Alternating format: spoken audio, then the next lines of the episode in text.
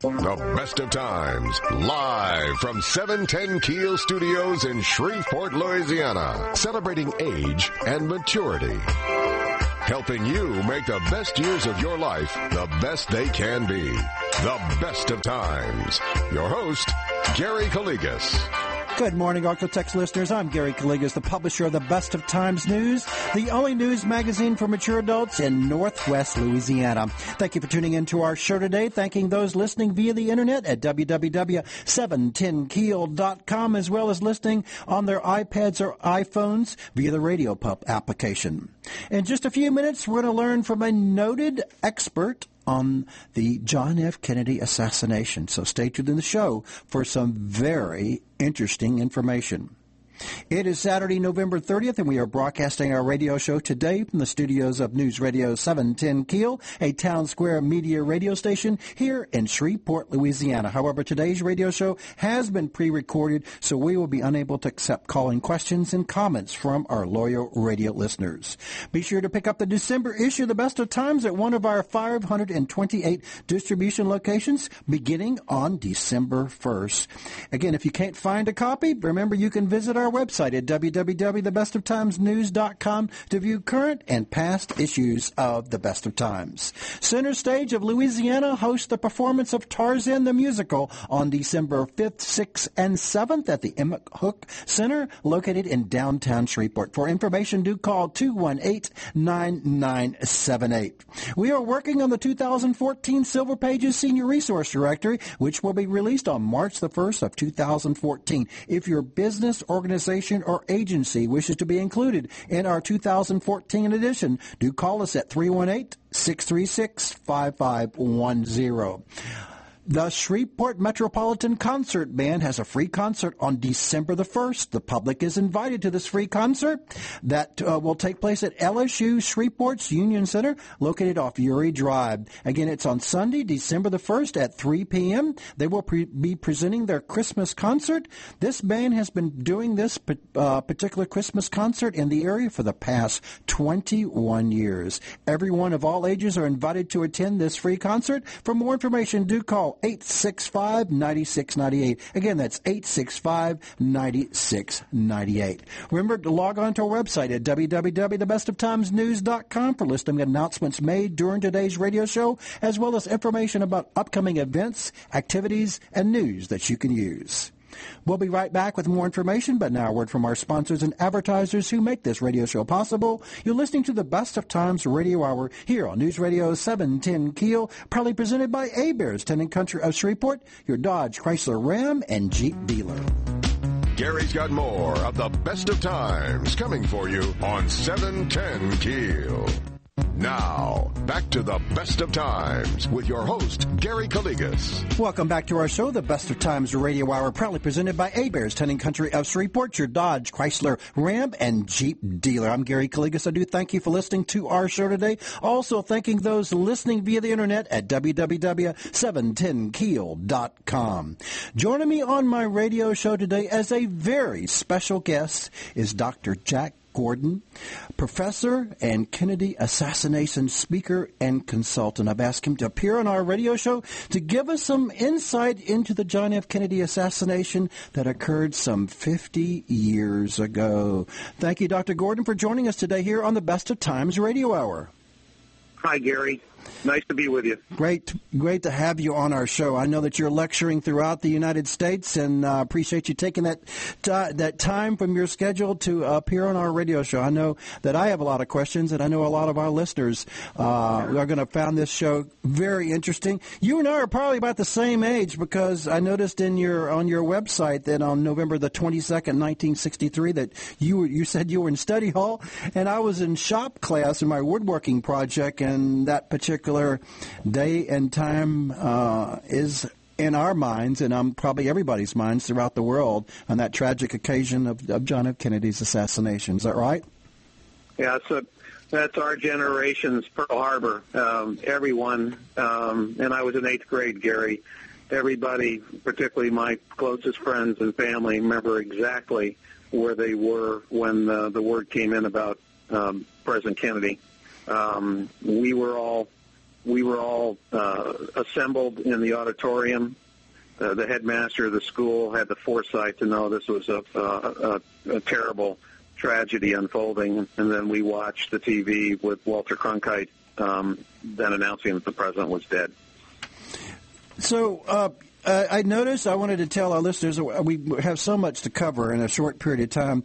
You, you were born and raised in Albany, New York, and then you uh, you went to college and university and doctorate studies. But your, you, one of your specialties was was assassinations, right? It became uh, uh, an academic pursuit, Gary, uh, in grad school when the Zapruder film, which people know about, but a lot of people don't realize that the Zapruder film wasn't shown on nationwide TV for 12 years, which is uh, an, an incredible uh, crime in and of itself that that film was not shown uh, immediately after the assassination. Um, seeing that film for the first time in its entirety, clear, uh, in grad school, uh, got me back into uh, active research when I graduate when I had my doctorate and was um, uh, in, in Western New England College in Massachusetts, I put a class together that studied American political assassinations. So we were studying the two Kennedys, Dr. King, Lincoln, McKinley, Garfield, uh, and even other lesser-known assassinations and assassination attempts. And I taught that class for a number of years at two different campuses. So uh, I took it to the classroom, and that's I'm, I'm always proud of that.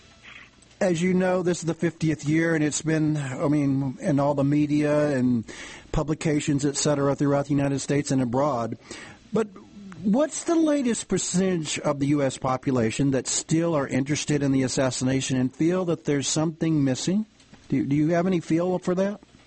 Well, uh, months ago when people asked me about November of, of 2013, I, I, I made a strong but not a, a bold prediction. It was obvious to me that what people would be seeing in the weeks leading up to November 22nd, tomorrow, um, is uh, a rubber stamping of the Warren Commission. And that's exactly what you're seeing on the networks, uh, what you're seeing with most of the newspapers um, in today's USA Today, there is a, an opinion piece by Oliver Stone who, who raises some of the uh, the major points that are not um, uh, not a lone assassin theory. Um, the Gallup polls, uh, historically, since 1964, the majority of the American people have believed that there's more than just one person involved in the assassination. Um, they've ranged as high as over 80 percent in some years, and now it's a little lower. Uh, CBS's Bob Schieffer almost uh, gleefully on Sunday uh, stated that the opinion polls now are only in the 50s. Um, but CBS has always has always endorsed the lone assassin theory, going back to um, uh, their coverage on November 22nd. Well, how, how many years ago you mentioned that the Zapruder film was recently released, and I, I was reading something just recently that we have to wait to the year 2039, the 75 years after the assassination, before more data that has been suppressed will be released. Have you heard that one lately? That, well, that was originally true, Gary, with uh, the Warren Commission's files were to be locked up from 1964 when they, they came out with the report uh, for 75 years. That's the 2039, and then um, uh, 11 years, uh, 13, make that 14 years later. The House Select Committee on Assassinations finished their work, and their files were to be locked up by the clerk of the House for 50 years, or to 2029. When Stone's movie came out, JFK, a lot of people uh, have that on DVD. Right. At the very end, where the uh, movie ends and, and in the credits, um, before the credits, there's an appeal related to those records. And that, that caused the formation of congressional legislation that led to the Records Act. Uh, in the early 1990s, it was at the tail end of the Bush administration, the first Bush, and the beginning of the Clinton administration that legislation was passed. The files on um, not only President Kennedy but Dr. King were released by the House Select Committee Assassinations and the Warren Commission files that were still available. Now, what's missing are the CIA files. And um, they withhold them still today because of reasons of national security. Um, well, if it's a lone nut theory, uh, what possible reasons of national security could there be? Good comment. Um, I, you know, I think one of the problems would be that they'd have to address the issue of the uh, uh, the confirmation that there was a 201 file on Oswald, which means 201 file means an active relationship between a person and the CIA. Um, so um, that's significant. If Oswald uh, was contracted with the CIA, it, it furthers a lot of people's uh, opinions that uh, he was playing some kind of uh, intelligence game uh, leading up to the events on November 22nd, 1963. Well, again, I've had a lot of my readers and listeners ask, why in the world would we suppress data? What, what, why would we suppress the government? Suppress when? Why would the media not want to, to, to tell the truth? Is there any other rationale reason? You, you mentioned some of it, national security. What does that mean? I mean, now if it's released, well, it's going to be it's going to be a, a matter of national security. Well, some of some of the some of the cast of characters, not many, are are still alive. Um, but I, I think it would be major embarrassment if the if the truth was totally known on this. It'd be major embarrassment, uh, particularly to the CIA. And um, uh, but back to the media, I think if you look at the events of the weekend and then the subsequent subsequent weeks after the assassination and then the formation of the Warren Commission, um, the Warren Commission was uh, appointed by President Johnson.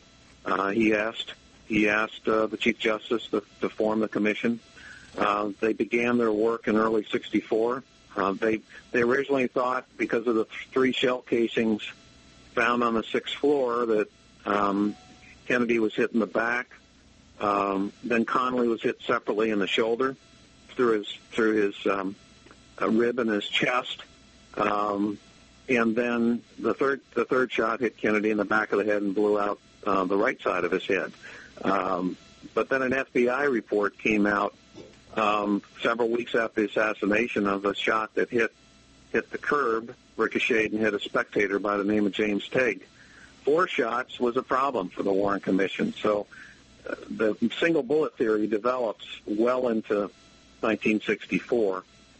Um, Johnson wanted the report out before the 64 election. So the report comes out in September, one volume uh, of the findings the 26 volumes of exhibits and testimony don't come out for uh, 18 months afterwards, and only several thousand sets of that were made. So if you if you weren't at a college or university, uh, you didn't have access to it in those days.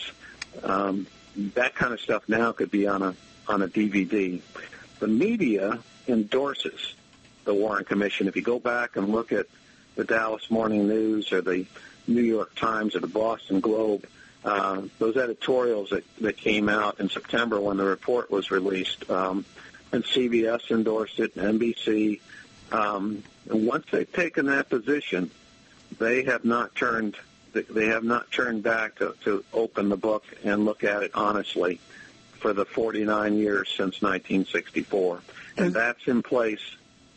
Has any has anybody, Dr. Gordon, ever questioned? I, I was looking at uh, President Johnson's Executive Order 11130 on November the 29th, he established the Warren Commission and picked out, I can't remember how many, nine or so or six individuals, and one of them, wasn't one of them one of the CIA directors, I think his name, Dulles? It was Allen Dulles. Allen Dulles. Um, you would think he would have picked and before impartial that, people on the on the particular uh, Warren Commission. Yeah, he certainly wasn't impartial because Kennedy fired him after the Bay of Pigs debacle.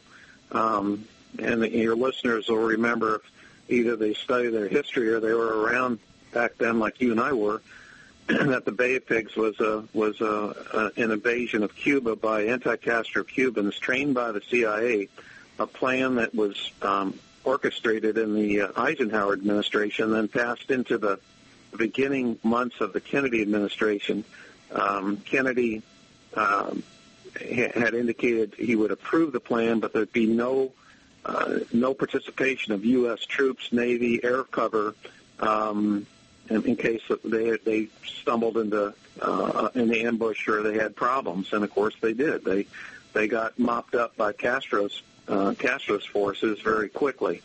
Um, Kennedy took blame for that after the Bay of Pigs, but then he fired Dulles, Bissell, and Cabell.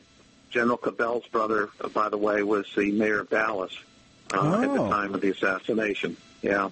Um, wow. So the uh, and that goes on if you look at the rest of the administration uh, because he had he had the ire of not only anti-Castro Cubans, the president did, but he had it from the CIA. Um, the third leg of that triangle is organized crime, and they also uh, were desperate to get back into Cuba because they'd lost a multi, probably a multi-billion-dollar industry even in those days. Um, and um, the next year we had the Cuban Missile Crisis, yes. where where, the, where the, luckily the president took a different tack than what um, the CIA wanted, as well as the Joint Chiefs of Staff. Um, uh, Joint Joint Chiefs wanted to bomb the hell out of Cuba, and uh, of course Bobby Kennedy makes the famous quote that now he knew how Tojo felt related to Pearl Harbor. We're going to be right back. So, with more information, but now a word from our sponsors and advertisers who make this radio show possible. You're listening to the Best of Times Radio Hour here on News Radio 710 Keel, proudly presented by Heberts Town Country of Shreveport, your Dodge, Chrysler, Ram, and Jeep dealer. Gary's got more of the Best of Times coming for you on 710 Keel. Now, back to the best of times with your host, Gary Calligas. Welcome back to our show, the Best of Times Radio Hour, proudly presented by Heberts Town Country of Shreveport, your Dodge, Chrysler, Ram, and Jeep dealer. Joining me on my radio show today is a very special guest, is Dr. Jack Gordon, professor and Kennedy assassination speaker and consultant. Thank you, Dr. Gordon, for joining us today here on the Best of Times Radio Hour. Hi, Gary. Good well, again to be with you. Well, we've there we could probably talk for hours and hours. Uh, I want to inform our listeners to go to his website. Dr. Dr. Gordon has a remarkable wex, website. It's www.jackgordonlectures.com. Again, that's www.jackgordonlectures.com for more information. So, so, so going back, one thing I noticed in, in your presentations that you emphasize is that medical evidence is the, the, the key to understanding the John F. Kennedy assassination. Is that right? It, it's absolutely, in my mind, the key. And again, this is what is totally being ignored um, in the various shows that, that, that people are watching, and also in the in the media coverage. Um, when I in fact, I'm in I'm in Pittsburgh today at LaRoche College, and I'll be doing a lecture this afternoon. I'm what I uh, and we look at the Zapruder film, we look at the single bullet theory, but bottom line, the key is the analysis uh, and the, the description of the president's wounds by the group of Dallas doctors at Parkland Hospital. Um, you won't see this in the movie uh, Parkland that was out briefly and then and then didn't do well in the box office, and I think it's in DVD now. Um, but um, uh, every one of the physicians and the nursing personnel who gave um, quotes to the Warren Commission, not in their not in that one volume report, but in the but in the testimony within the 26 volumes, uh, describe uh, a huge blowout in the back of the president's head, characteristic of an exit wound, not an entrance wound like the, like the Warren Commission and also the House Select Committee on Assassinations um, uh, claim. Uh, the other thing those doctors saw was a small, neat hole in the president's throat, just above his tie and below his Adam's apple, characteristic of entrance. And um, uh, when they brought the president the emergency room, and seeing that hole, that is right where uh, that hole was slightly enlarged to put a trach tube in to try to revive him. And uh, of course, it failed.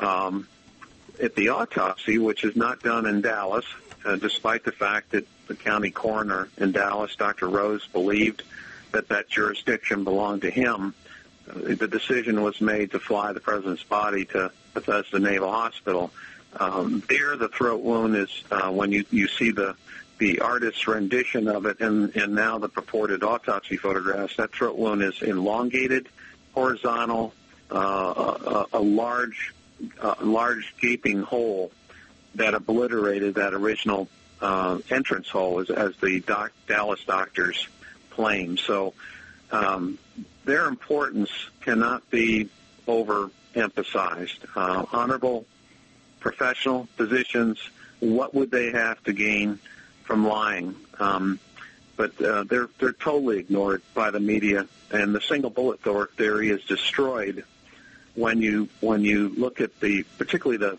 the beginning hours where not only the entry wound to the throat, which means a shot from the front, but the back wound to Kennedy uh, was probed by the autopsy physicians at Bethesda with their finger, and they came to the conclusion that that bullet only went in so far and never continued. They they didn't they didn't go on and do a tracking uh, um, to, to to absolutely determine the track of that bullet, um, but they concluded that, that maybe the bullet had worked itself out uh, when external cardiac massage was being applied to the president. Um, and that's supposed to be the magic bullet, which The is supposed bullet. to be found. Right. Yep. Supposed to supposed to be found on Connally's stretcher, and Right. then there's serious question that it was ever connected to Connally's stretcher. And one of the doctors who's working on Connally uh, in a press conference, Dr. Shaw, later on says that um, describes the wounds and, and the procedures. He also states that the bullet hasn't been taken out of Connally's thigh yet. Um, so a bullet's supposed to be on a stretcher, and it's not out of not out of his thigh yet. Um, the single bullet theory is is um, is ludicrous. It's it's an absolute joke, but it's still maintained by um, not only the media today, but um, uh, some of the the classic defense um, writers for the Warren Commission, including Vincent Bugliosi, Gerald Posner, and others. Um, it's a it's a fairy tale, and uh, I'm in Pittsburgh today. Probably the best critique of the single bullet theory I've ever heard is from the former county coroner of uh, this Allegheny County here in Pittsburgh, Dr. Cyril Wecht, who is a true American hero. So, going back up to medical evidence, has the full autopsy of John F. Kennedy ever been released? Well, the the the autopsy, um, um, at least the the the, uh, the counting of the autopsies in the Warren Commission, Doctor Doctor Humes uh, burned his notes uh, in a in a uh, a letter he left, a statement he left. Uh, he burned or he burned his notes from the autopsy in his fireplace. I wonder why. Um, Did he ever say why? Uh, Well, uh, the notoriety of, of the event, I think he, you know, he was.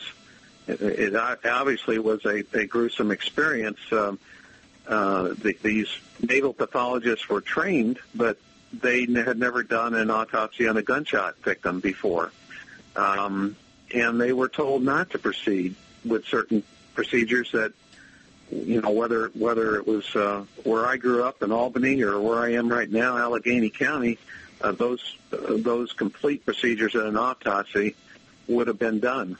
Um, so, and that's where that's where the, the problems begin. Once the once the body leaves Dallas and then goes to Bethesda, then all kinds of problems begin with um, interpretation of the wounds. Uh, and the same issue is there on the sixth floor of the school book depository. What's what's first reported on the sixth floor uh, becomes something totally different. Um, uh, a rifle changes uh, changes uh, caliber, and uh, and, and uh, Ex- explain um, that to our you know. listeners. I, I remember about that. Explain to our listeners about the caliber change. The picture, Well, the original the, the picture that when found- yeah, go ahead. Yeah, well, the original rifle, when found by uh, two deputy sheriffs and then a deputy constable, was brought in uh, named Seymour Weitzman, who was the unofficial gun expert in the Dallas police force because he had a he had a sporting goods store. Um, the original rifle was described as was not only described 7.65, but but uh, uh, that was stamped right on the barrel, and Weitzman signed an affidavit to that effect. Um, that was well chronicled by um, Mark Lane in his book Rush to Judgment 40, 47 years ago. Um, the, the other thing that that changes, and I show it in my lecture, is if you look at the photographer who got up on the sixth floor and took pictures of that corner where Oswald's supposed to have fired from, um, the boxes are not stacked in any suspicious manner. There's a solid wall of boxes right behind the the window with a with a stack of boxes uh, near the window ledge, but there's very little room to maneuver uh, your body between the stack of boxes and the solid wall of boxes. Uh, when you look at the official police photographs on um, Monday morning that were taken, those boxes have shifted around. There's plenty of room to maneuver. The boxes are stacked differently, like it could be a perch for a sniper. The shells that were picked up on Friday afternoon are brought back and thrown on the floor like they were scattered. Um, when um, on Friday, uh, Roger Roger Craig, who was one of the deputy sheriffs, said that when uh, he saw the shells at the base of the window, they were no further apart than three of my fingers, uh, front front to back in the same direction. Um, so there's a, there's a lot of issues related to this.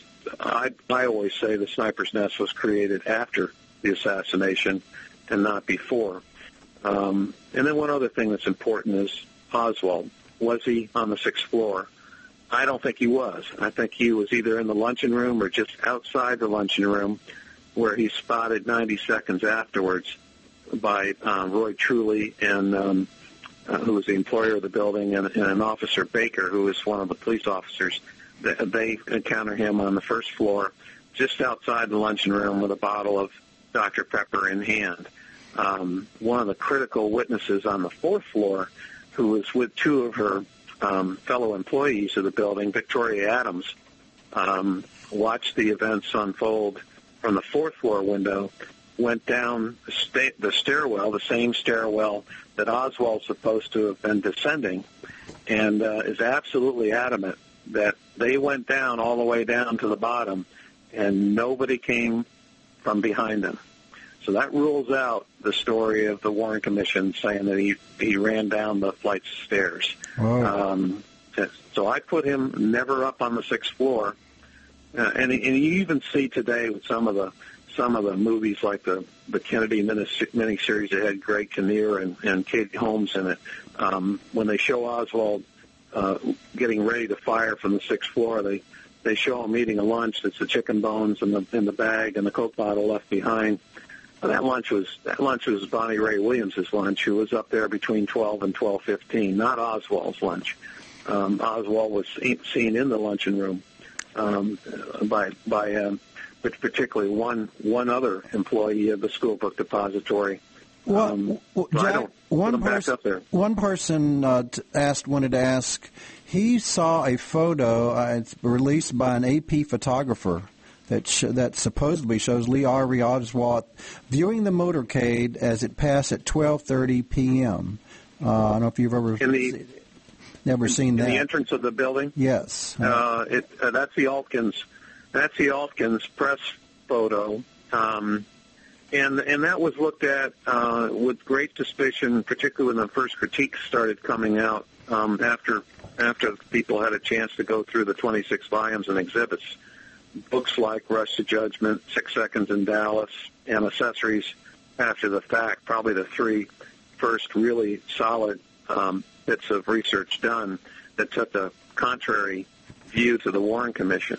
But it, in that picture, um, Gary, it's um, um, it, it's my conclusion. It's Billy Lovelady, who's the, the fellow in the in the in the entrance. Uh, there's still some that that claim it's Oswald, but um, I, I really think it is Billy Lovelady who, who bore a um, somewhat of a striking resemblance to Oswald, and uh, um, and, at the particular pattern of his shirt when you blow up that photograph that that um, uh, what researchers look at trying to, to determine whether it is Lovelady or Oswald. We're going to be right back with more information, but now a word from our sponsors and advertisers who make this radio show possible. You're listening to the Best of Times Radio Hour here on News Radio 710 Keel, proudly presented by Heberts, Tenant Country of Shreveport, your Dodge, Chrysler, Ram, and Jeep dealer. Gary's got more of the best of times coming for you on 710 Keel. Now, back to the best of times with your host, Gary Calligas. Welcome back to our show, the Best of Times Radio Hour, proudly presented by Heberts, Town Country of Shreveport, your Dodge, Chrysler, Ram, and Jeep dealer. Joining me on my show today is a very special guest is Dr. Jack Gordon, professor and Kennedy assassination speaker and consultant, giving us some insight into the JFK assassination that occurred some 20, some 50 years ago. So, Dr. Gordon, boy, this has been quite interesting and quite informative. One of the most frequent questions I've had lately is Gary, the investigation by the Warren Commission, didn't it give us a conclusion of what happened? Didn't they do all the research and interviewed and subpoenaed all these individuals throughout the world and, and the United States? Didn't they do the job that uh, a police force should be doing and have done? And what, how do you answer that? Well, the Warren Commission was was flawed in in, in a couple of respects. One of them was um, the time limit, the time constraints that were put upon them. Um, number two was uh, the members, the six members, along with uh, Chief Justice Warren, that makes seven. Um, they were they were also relying on uh, a large number of staff members to do their to do their research, and then those staff members were relying particularly on on the FBI and the various law enforcement agencies. Um, the Warren Commission was charged um, you know, really really wasn't charged with the question uh, who killed President Kennedy. They'd already concluded it was Lee Harvey Oswald, so they were looking more at, um, uh, you know, confirming the number of shots, uh, trying to uh, indicate that there wasn't any conspiracy, proving there was no link between Oswald and Ruby, which uh, in my mind they never did. Um, so going they going back, the Warren Commission already had it already had it dictated to them that Oswald was guilty? I, I, I didn't yes. remember that. Wow. Yeah, they. So they, uh, he was presumed they, they, guilty until no, no other evidence, right? So well, they, didn't have no, to validate it. No representation. There's no representation for Lee Harvey Oswald on the Warren Commission. No, Mark Lane, who I ref- referenced earlier, tried tried to um, to make the case that he would he would represent um, Oswald before the commission, and um, and the House Select Committee on Assassinations never really had um, uh, a defense attorney uh, just tear apart the evidence, uh, which which could have been done. Um, so, I mean, the Warren Commission, uh, in many ways, uh, was hamstrung because of the time constraint. But um, I mean, they also they also didn't approach it properly. I think they you, you basically should have started with who killed President Kennedy and and uh, and approach it as an un, unsolved murder case. Um, they're not alone, by the way. I mean, look at the Life magazine photograph of of Oswald um, from February 21st, 1964, that a lot of people have in their drawer. They saved 49 years ago, or 49 and a half years ago. Um, that's a that's a picture that has a caption on it says says Lee Oswald with the weapons he used to kill President Kennedy and Officer Tippit. That word allegedly is not in the caption, and um, these are pictures. This is a picture that was presented to Oswald when he was still under interrogation and still alive, and he became very vehement uh, that he could prove that uh, that picture and another one were phonies. Um, of course, he never got the chance to do it. One other question I have that one of my listeners uh, contacted me wasn't a paraffin doesn't generally when a when a suspected person is using a gun and, and kills and hurts somebody they do a paraffin test right the test if they fire they do and and that's interesting if you there's a there's a documentary that was done in 1966 that compiled a lot of the uh, the the various TV footage of that weekend and and also interviewed witnesses called um, it was called Rush to Judgment, which is which was also the name of Mark Lane's book. It's a documentary produced by a French director named Emile de Antonio, and one of the segments in there is that question. That question is put to the chief of police, Jesse Curry. Has there been a paraffin test done on Oswald? Curry's response: No, there hasn't been. We're going to do it, and we believe it will be positive. that's an interesting reply. Um, that he's already made a conclusion is going to be positive. It turned out to be negative. There was one done, Yes. and Yep. it was negative. So tell our listeners what does a negative para- paraffin test mean? Well, again, I'm not I'm not an expert in law enforcement. I, my understanding of paraffin tests is it doesn't. Uh, they're not necessarily conclusive or not, but be, what they what it does, uh, paraffin being a form of wax, uh, when applied to the cheek, it would be able to pick up any residue of um, gunpowder from if, and, and suggest that whether someone had fired a rifle or uh, a weapon um, in that in that uh, time period. Wow. W- One other aspect I noticed in your in your on your website, you say something regarding Robert Kennedy. What what Well, Well, is there something you do you feel that Robert was on the verge of finding something out? I think, uh, and this gets to, in the brief amount of time we have left, uh, the listeners really need to read books that are accurate and well researched, and not Bill O'Reilly's piece of trash, Killing Kennedy, um, which he which he purports to be history, and it's embarrassing to describe that as history. There's a book called Brothers, written by an author named David Talbot, that really, the book starts uh, with Robert Kennedy hearing about his brother's um, death from J. Edgar Hoover. And um, Robert Kennedy instantly um, uh, points points the finger at the CIA, not publicly, but in his own mind. And the and the book really chronicles well these conflicts that the two Kennedy brothers had during the presidency, and then his mission, really from that point on, uh, for the next four and a half years, trying to track down who his brother's real murderers were.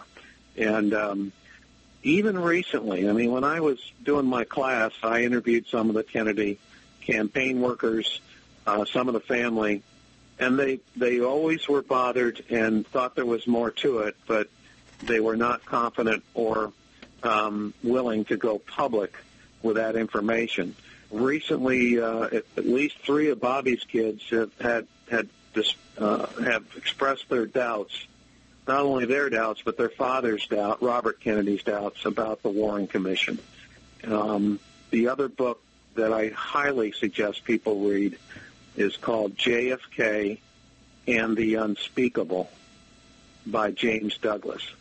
And um, that really will get not only to the events of the president's um, administration, but uh, how the assassination was put together and why. Uh, very well written, um, and, um, and, the, and and really, I think when people think of President Kennedy, they often they often think of the the inaugural speech of uh, ask not what your country can do for you, but what you can do for your country. Uh, if you read JFK and the Unspeakable, you come to the conclusion, as I did 40 years ago, that the greatest speech that he ever made was the speech to American University in June of 63, where, where really he was calling for an all-out effort for world peace. And, um, and that ticked off a number of people, as, as you will as you will read in Douglas's book. Wow, that's remarkable. Well, thank you, Dr. Gordon, for being part of our radio show today. You were remarkable. Hopefully, the insight. Hopefully, this will be solved in the in the years to come.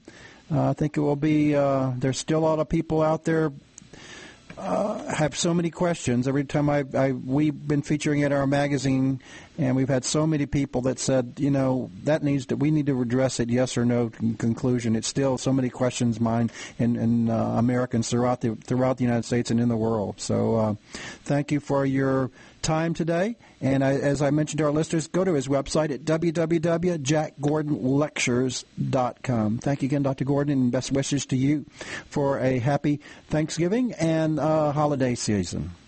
Thanks, thanks, Gary. And um, uh, one last bit. Um, remember the second verse of America the Beautiful, where it's America, America, God, mend thine every flaw, confirm thy soul with self-control, thy liberty in law.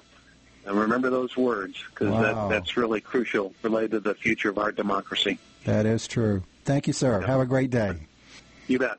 We'll be right back with more information, but now a word from our sponsors and advertisers who make this radio show possible. You're listening to the Best of Times Radio Hour here on News Radio 710 Keel, proudly presented by Heberts, Town and Country of Shreveport, your Dodge, Chrysler, Ram, and Jeep dealer.